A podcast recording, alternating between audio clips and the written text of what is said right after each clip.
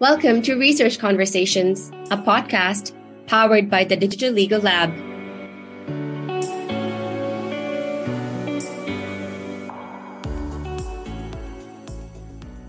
Today we have with us Lisa Van Dongen, who is a PhD candidate and lecturer at Tilburg University, specifically at TILT. Her teaching focuses on intellectual property innovation and research methodologies on bachelor's and master's level. Her doctorate research explores from a legal and interdisciplinary perspective how patent enforcement can contribute to policy objectives of specific industries, ICT and healthcare, and the patent system in general. For her doctoral research, uh, she has also spent time at the Institute for Information Law in Amsterdam and the London School of Economics and Political Science, and is currently planning her third research visit to Munich, Germany. She was recently granted the EPIP Young Scholar Award at the EPIP 2022 conference in Cambridge. On top of her doctoral research, her current research interests lie primarily in judicial remedies in European intellectual property rights enforcement, as well as in the workings of the new unified patent court system, innovation and intellectual property systems in the fields of software, AI, and healthcare. So, hi, Lisa, how are you today? Thank you very much for that introduction. I'm fine, thanks. Uh,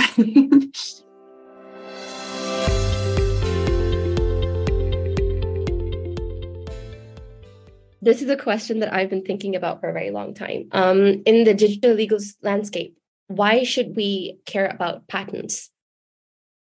Right. Um, I think that is no easy question, but I think when you think about the basics, that um, basically everything around us these days is patented. Um, your phone, for instance, hundreds, if not thousands, of patents.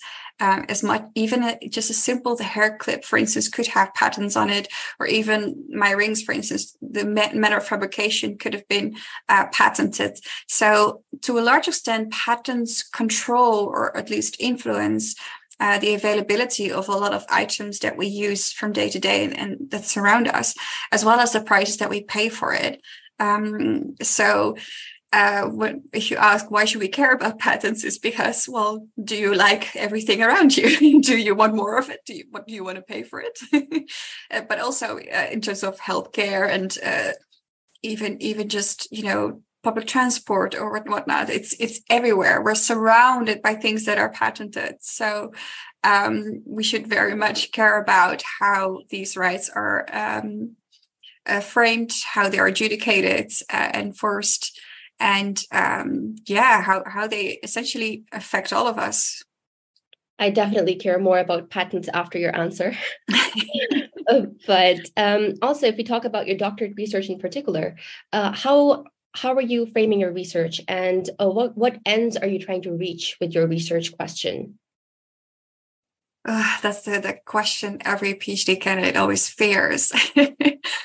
um, so essentially, what my research revolves around is enforcement in ICT and healthcare, as you noted. Uh, what I'm interested mostly in is that uh, is how int- different interests are weighed in these contexts. Uh, with ICT, you can think of, um, like I said, the phone it has hundreds of thousands of patents on it. So obviously, if if one patentee could hold out you know that affects the price or the availability of the product for instance um, uh, and you could also think of because of the increased computerization of many products, software is becoming omnipresent, and that uh, further affects um, the availability and uh, problems if there are disputes about the rights and stuff like that.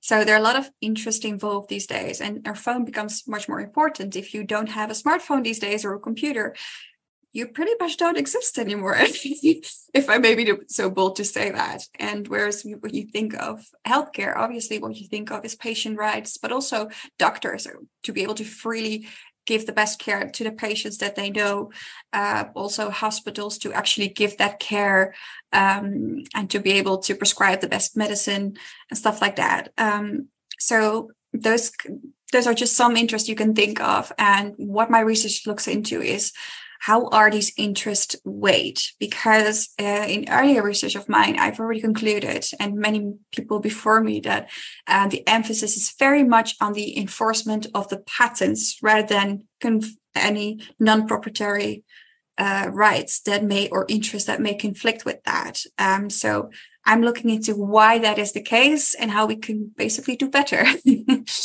and that's basically what I'm I'm, I'm trying to accomplish. Uh, that I'm looking into remedies specifically in enforcement, uh, and to see how we could still enforce these rights in a way that make them still effective and attractive for inventors and investors to have but in a way that it's it it they better serve society and that there a better balance is achieved between the conflicting interests that is very interesting um, about how this balance has to be achieved uh, for it to be actually helpful in practicality um, I've also been reading up on your work, and uh, I've found that you speak quite a bit of flexibilities.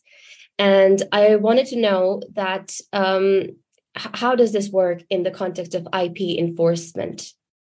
That's an interesting question. Uh, flexibilities are quite fluid, um, but what I mean with that is that there is uh, there are several moments in a enforcement procedure that a court can decide to use certain uh, areas of discretion to better tailor the result, the outcome of the case to the facts of the case, to the interest involved, and many other factors that may actually have some bearing on the end result. Uh, and what that means with in regards to with regard to remedies is that if uh, for instance, um, a patentee asks for an injunction and for damages, as well as recall of infringing products, and for instance, also a publication order that the infringer has to publicly admits to having infringed the patent, for instance. Uh, but for instance, the patentee has not really um, behaved himself very correctly, uh, or there are conflicting interests uh, at play as well. That it's it's about, for instance, a, a life saving product. Um, then what a court uh, has the room for is to, first of all to decide do all of these should all these remedies be granted? So it's about the combination of the remedies. If an injunction is already found very severe for instance the court may decide to not grant the injunction but instead uh, grant the other ones and for instance maybe um, increase the seriousness of these other uh, measures. Uh, what they what the court could also do is for instance grant the injunction, but then with a carve out, meaning that uh, certain patients uh, will be excluded from it, or a certain order can still be uh, fulfilled, or it could be granted with a delay so that doctors, for instance, uh, still have time to get retrained for the other. Um, the alternative product that is from the patentee. Um, and so you can think of a lot of ways in which the court can actually affect the combination of remedies uh, what the scope is of the actual remedies and whether they should be granted. So basically, getting to the most, um, yeah, to the most balanced outcome, uh, given all the factors involved.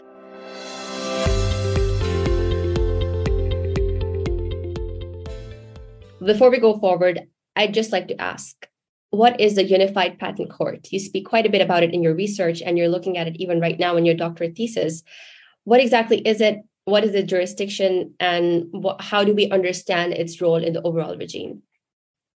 Right. Uh, so the UPC is very complicated, but essentially, um, what it does is the Unified Patent Court is a new court system that has been created specifically by EU member states because um, the EU member states couldn't agree on a European Union patent. So this was kind of the compromise. So via the enhanced cooperation procedure, they uh, got into the unified patent court uh, agreements and have been able to create a unitary patent and it has become it has come into effect uh, recently.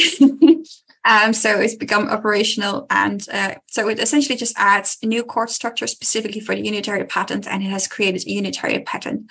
And it has also created uh, the avenue for the existing european patent that uh, people who do not opt out for the jurisdiction of the UPC that they can also bring their claims to the UPC. So it's basically just a new patent and a new core system on top of uh, the existing layers. Okay, that clarifies it. Um, also, we're going to talk about uh, a chapter that you wrote for an edited book titled Proportionality and Flexibilities in Final Injunctive Relief. And we're going to be linking this um, chapter in the details of this podcast. So, in the paper, you tested the hypothesis that the Unified Patent Court will not bring about a change in the current automated tendencies in granting final injunctions, but rather cement them. What do you mean by that? Mm, right. For that, I should first start with what automated tendencies are. Um, I'm not the first to have written about this. Many people have gone before me uh, to write about this. And what uh, what many of us have concluded is that in Europe there is um, quite uh, an automated tendency to grant injunctions upon finding an infringement. And that makes sense in, in essence, because a patent is a right to exclude others. Obviously, that's best served by an injunction. However, um, if you look at the case, uh, how many cases um, in all of these European countries, injunctions are denied despite the fact that an infringement has found it it paints quite of an interesting picture because we see that not a lot of uh, injunctions are being denied at all. It's it's like in some countries you can basically count them in one, on one hand uh, over over many years, and and that seems unlikely because. Um, especially in fields like healthcare you you think that there may sometimes be conflicting interests like patient interest or doctor interest that might actually uh, make it so that an injunction is probably not the best way to go, or at least not an unqualified injunction. Um, so that's what we mean when we speak of automated tendencies in patent enforcement. As to the rest of the of the um, statement, uh, what I looked into is basically all the legal instruments, all the legal sources that the UPC is supposed to use to base its decisions on. Um, how much of an assignment is being made to the UPC to break with these tendencies, or whether they, it is actually capable of um, breaking with these tendencies. Um, or whether they may be built in mechanisms that might make it difficult for the UPC to do so. And that was really just the um, the the statement that I the hypothesis that I was trying to test. And were you able to confirm this hypothesis? So I couldn't absolutely prove it because um, I'm a legal researcher. So, but um, so what what I did find was that um, based on the law, you you would think that there is uh, the, at least the room for the UPC to, do so and the assignment to do so because the law actually does um, oblige courts to use proportionality to assess whether remedies are fair, whether they are not unnecessarily costly, uh, and whether they don't uh, amount to trade barriers in some way. So there are these obligations which are mandatory that courts need to apply. But as we see, because of the uh, automated tendencies, apparently courts don't really use that uh, those um, are those factors that much, or at least not in a determinative way. Um, so even though the law is there, uh, if the way it's being applied right now doesn't create a very strong push for the UPC to break with those tendencies right now. Um, and there are also organizational futures um, of the UPC and also embedded uh, components in its framework uh, in the law that are also suggestive that it would probably if if the upc is going to move one way or another it's probably going to move towards stronger enforcement. Uh, one example being that it will be in direct competition to some extent with national courts because it has to uh, for the for the system to take it has to be attractive for patentees and the other way the best way to make yourself attractive as a court is to offer strong enforcement um, so um, the system really, really hinges on um, what the UPC will decide to do in this case. There is nothing in the system or in the law that really prohibits it from uh, breaking with these tendencies, but there's a lot in there that suggests it will not be motivated to do so without an additional push.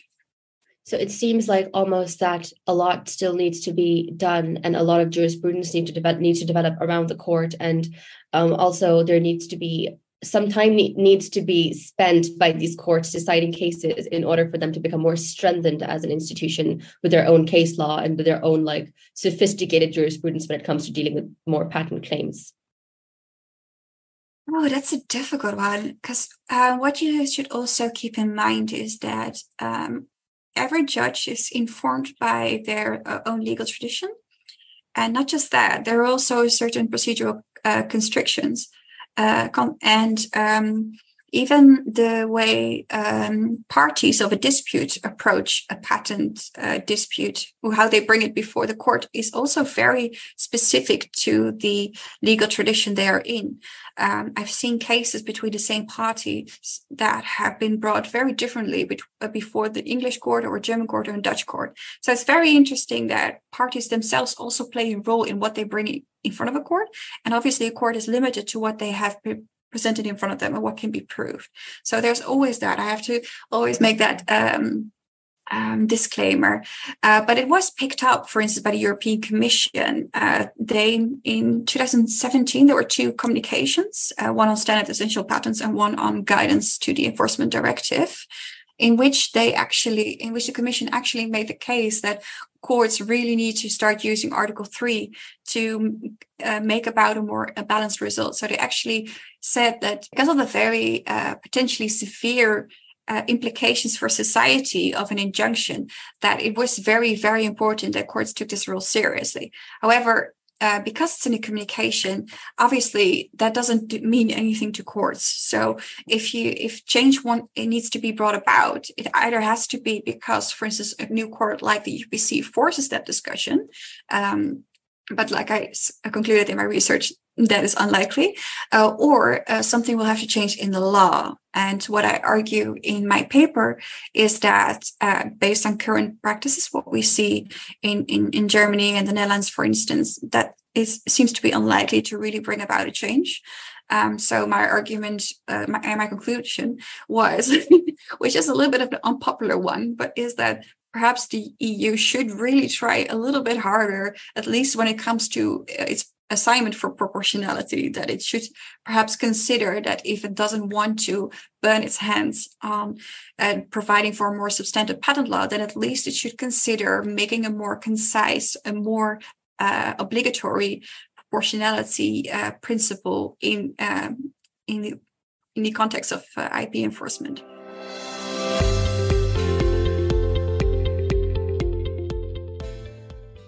And so now thinking about solutions, um, you speak of the proportionality test. How do you think we can codify this and what should the ideal codification look like? Right. So um, in the EU, we have two primary modes, I suppose, of, of regulate of, of legislation, obviously, which are regulations and directives. Um, there is a provision already that corresponds that includes um, proportionality and fairness, uh, and uh, the need that remedies are not unnecessarily costly or uh, amount to trade barriers, um, stuff like that. So there is an article that already covers that, and that is Article 3 of the Enforcement Directive. This is a directive that is uh, basically lex generalis. It's um, applicable to all intellectual property rights in the enforcement context. Um, so there is actually an article on this in a directive that has proven to be not as effective as we would have liked it to be, at least some of us, uh, because um, we don't really see uh, that use being made of that article very visibly throughout uh, European domestic courts. Um, so while this doesn't have to be in any way prohibitive, that a new directive with a new proportionality principle would have the same faith, it is suggestive that maybe something stronger is needed, something that is uh, more direct, even though I would argue the Article 3 is already quite direct, uh, effective in that sense. If you look at the language, it really says it's really a mandatory provision that says it shall be proportional and, and courts shall do this. So it's really forceful in that sense, but uh, for some reason um, it has suffered the fate that it has. Um, so I think there's a good argument to make that uh, perhaps the best way to go about this is uh, to have an, a regulation on this. And it doesn't have to be uh, limited to just patent enforcement. I think it is a very good case to make that it would just be a general provision again for uh, all IP rights. Um, and um, in terms of what it would look like, um, I think it's very important, first of all, that it's very explicit that it's meant to be an assignment for courts. That courts need to apply, perform this test every time in the enforcement context, and uh, also that they have to motivate how they have uh, used this test and what the result is, what they have weighed for this test. Um, because right now there is a, a a lack of transparency. Um, there are a lot of courts that may not mention it, but have, for instance, applied it, or they have um, just concluded there's nothing disproportional about this, uh, just very straightforward. Um, so there is some discrepancy in how we talk about proportionality. So I think it is very important for any doctrine to be able to develop and for for that really the discourse between courts to develop to, to talk about what works and what doesn't in, in an indirect way that there should be more uh, um, communication on what the proportionality test looks like to them um, and also to give uh, parties to a dispute in the future in the past more tools um, to in how to approach the enforcement context how to talk to courts how to convey that case um, and what their rights and, and, obligations are in this sense. So it's very very important that there is more of an emphasis on that courts always need to apply apply this and of course always need to communicate about this whether in oral judgment or in written judgment. Uh, additionally um, i think it's very important certain very loaded terms uh, will be avoided in it. So there shouldn't be any uh, inclusion of um, innocent or non-negligent or unintentional or even exceptional circumstances because these words have all uh, gotten such a limited meaning that their inclusion would become prohibitive basically of basically robbing such a provision of, of most of its value uh, because these these words all create such a threshold that it's almost impossible to meet. So those kind of words should not be in there because even if you are applying it as such that um, you know you you do hold such an infringer to a higher standard because they still infringe the right that they shouldn't have, right? But um, they're it they shouldn't become so prohibitive that um, you cannot account for other types of factors or interests that may still need uh, heed some moderation. And it's also very important that courts understand that it's not limited to um, just which remedies to grant, but also to the entire package, so the combination, because it may be that one remedy as, as such is perfectly proportional, but if you uh, uh, combine it with other remedies, that in this specific case might amount to something too severe. Um, so courts might also need to consider that certain combinations might uh, tip the balance too much to one side or another. Um, so just which remedies to apply, the combination of the remedies, but also to their form. So it should be very important that if you're going to grant a certain remedy, that you can that it's uh, the focus is very much on tailoring. So it's very important to not rob a patent of its right of its value. Right? It had it is an exclusive right, so patentees should be able to exclude other people from using their invention. However, sometimes you can already account for certain factors by just tweaking a little bit in the um, in the remedies uh, in, in their form or in the scope by, by having a small delay or a small carve out for instance or have an expiry date because certain conditions have not been met by the parties for instance. So there's it actually in that sense can actually serve patentees as well because if they have naughty, let's say, then if other addition uh, conditions could be set um, to uh, give them that injunction still, even if they normally wouldn't have been entitled to it, perhaps because of their behavior. So I think, uh, and in the last thing I think is important is that um, it be stressed that while national limitations and, exceptions could be informative in um, what kind of things um, the national tradition considers important to include or perhaps to limit uh, or to consider. They shouldn't become in any way prohibitive of, of exercising mm, this, this discretion. So it's, it's really important that if, for instance, normally in this in case x if, factor x is is present it would be undesirable to consider uh, not granting an injunction for instance. But there should still be the possibility for a court to say like okay but in this specific case with this these specific circumstances i think it is still uh, proportional to not do that.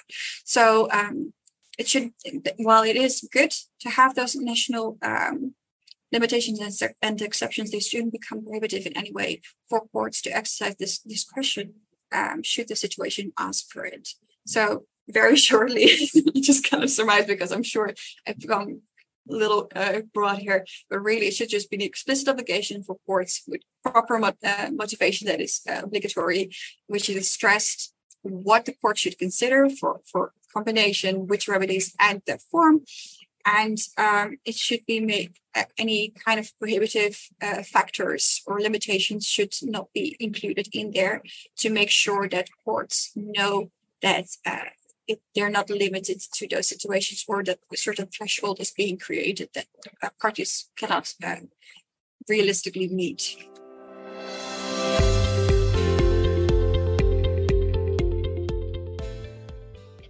Also like correct me if i'm wrong but in your chapter i noticed that you give a lot of preference to the english approach to patent enforcement uh, and that why is the reason do you give it more preference and why do you think that their approach is better than the overall eu one this is a tricky one. I should first start with a disclaimer for all the other uh, European countries. Obviously, um, the English framework uh, is uh, one of equity and common law, which means that naturally their courts have much more room, much more discretion, and basically the law uh, in that country is being uh, set mostly by the courts, right? So obviously the role of a court is very different there than in most other European countries. So obviously that influences the room courts in other European countries have, where there is much more emphasis on codified law uh, provided by the legislature. So in those in those uh, countries, courts have take more of a role of interpreter and applicants. Um, so in, in essence, they also still make law, but they see themselves less as lawmakers, but more as just um, basically impartial arbiters. Uh, um, so in that sense, it, that is something that's really important to consider. But what I really think is a positive thing about the English uh, structure is that there is way more um, consideration for other factors. So it's not necessarily limited to what is in the law or what has already been said by courts. Um, and in that sense, for instance, there was a case about uh, on heart valves, and this dispute between these two parties played out before uh, English courts, Dutch courts, and German courts. And this is an interesting case because in England, they uh, the court determined, based on the evidence, that there was indeed a group of patients whose life really depended on this one treatment. There was no alternative to it. So a carve out was created in the injunction that that select group of patients meeting certain requirements could still get um, that treatment. And also, there was a sort of there was a delay of the injunction uh, that allowed uh, doctors to be retrained to the patentee's uh, invention instead. So um, these were important moderations that even though the injunction is granted, there are um, specifications made that uh, tailored to the specific case. Um, the English, the, the German court actually, and I have to say again, obviously it depends on how, what kind of case is brought by the parties. Even the same dispute between the same parties can look very different in terms of what evidence and what arguments are made in front of a court. But the German court, um, basically what the German court said was, I'm sorry, I cannot consider patient interests. Um, so the injunction was granted. But what the uh, German court did was then create a bond. Uh, so basically, if the patentee wanted uh, his rights enforced, um, they had to post a whole lot of money. um, I think it was a few billion or something like that. It was, it was uh, a ridiculous amount um, to still have it enforced. So effectively, the judge still managed to block the enforcement of the injunction. So this is kind of the what what we have to deal with here. What I meant with what we have different systems to make. But what I think is really proper about the English system is that. Um, the, the German court said, I can't consider it because there is no law for it. Whereas the English court was like, well, we need to consider this. We can't ignore it. So it's it's more it, there's more attention to what are all the factors here, who has behaved in what way, um, what kind of other interests may be um, um, affected here, and um, there is more room for moderation there. And I think that uh, courts take their this also very seriously that they are um, not just applying the law in a specific case, but they really are affecting society with every decision that they make. And sometimes this may be more serious than in others. But I think that that attention to detail in in the just uh, the English system is uh, very very important. I should, however, also say I do have some criticism still because obviously what you depend on is evidence you need to be able to prove that your company really will go bankrupt if you cannot do this. If you really have to prove that patients really have no alternative treatment right? So it, there's a, a, quite a hard bar to prove like, that the interest that you uh, are claiming even if they're not yours that you can prove that they are real that they're realistic enough for the court to justify not uh, enforcing the rights against you um, and that is a very serious concern. But I think that uh, more attention should be paid to less serious considerations, such as, um, for instance, uh, diabetics who have to go to the hospital um, several times a week because their monitor or their treatment was not available to them. They won't die of it because they still have an alternative treatment, but um, it does affect their life lives very seriously. That's also my problem with exceptional circumstances, that there may be a lot of other situations that might also heed some consideration. Uh, but the, the problem always is proof. it's very difficult to prove that uh, as a company who really wants to make a profit that you're really making a case and that that case is one that really should be considered and is legitimate for other people's interests. Well this was very interesting and quite informative and I feel like um, a lot of new discussions and a lot of new issues are going to come forward once there's more development in healthcare, especially in the intersection of healthcare and technology, and also in the ICT in industry slash products. So we're, we're going to see quite a bit coming uh, from the patent and the copyright area. And we look forward to seeing your work uh, on addressing those issues. And um, I, I would really suggest that everyone read the chapter that you wrote. It not just summarizes everything you said, but it also kind of provides food for thought for people from other um, um, disciplines where they can understand why this relates to possibly their uh, field of work. So thanks again for taking the time to um, talk to us and to give us like all these answers. Uh, and good luck with your research. Yeah, thank you so much for having me and for listening to me.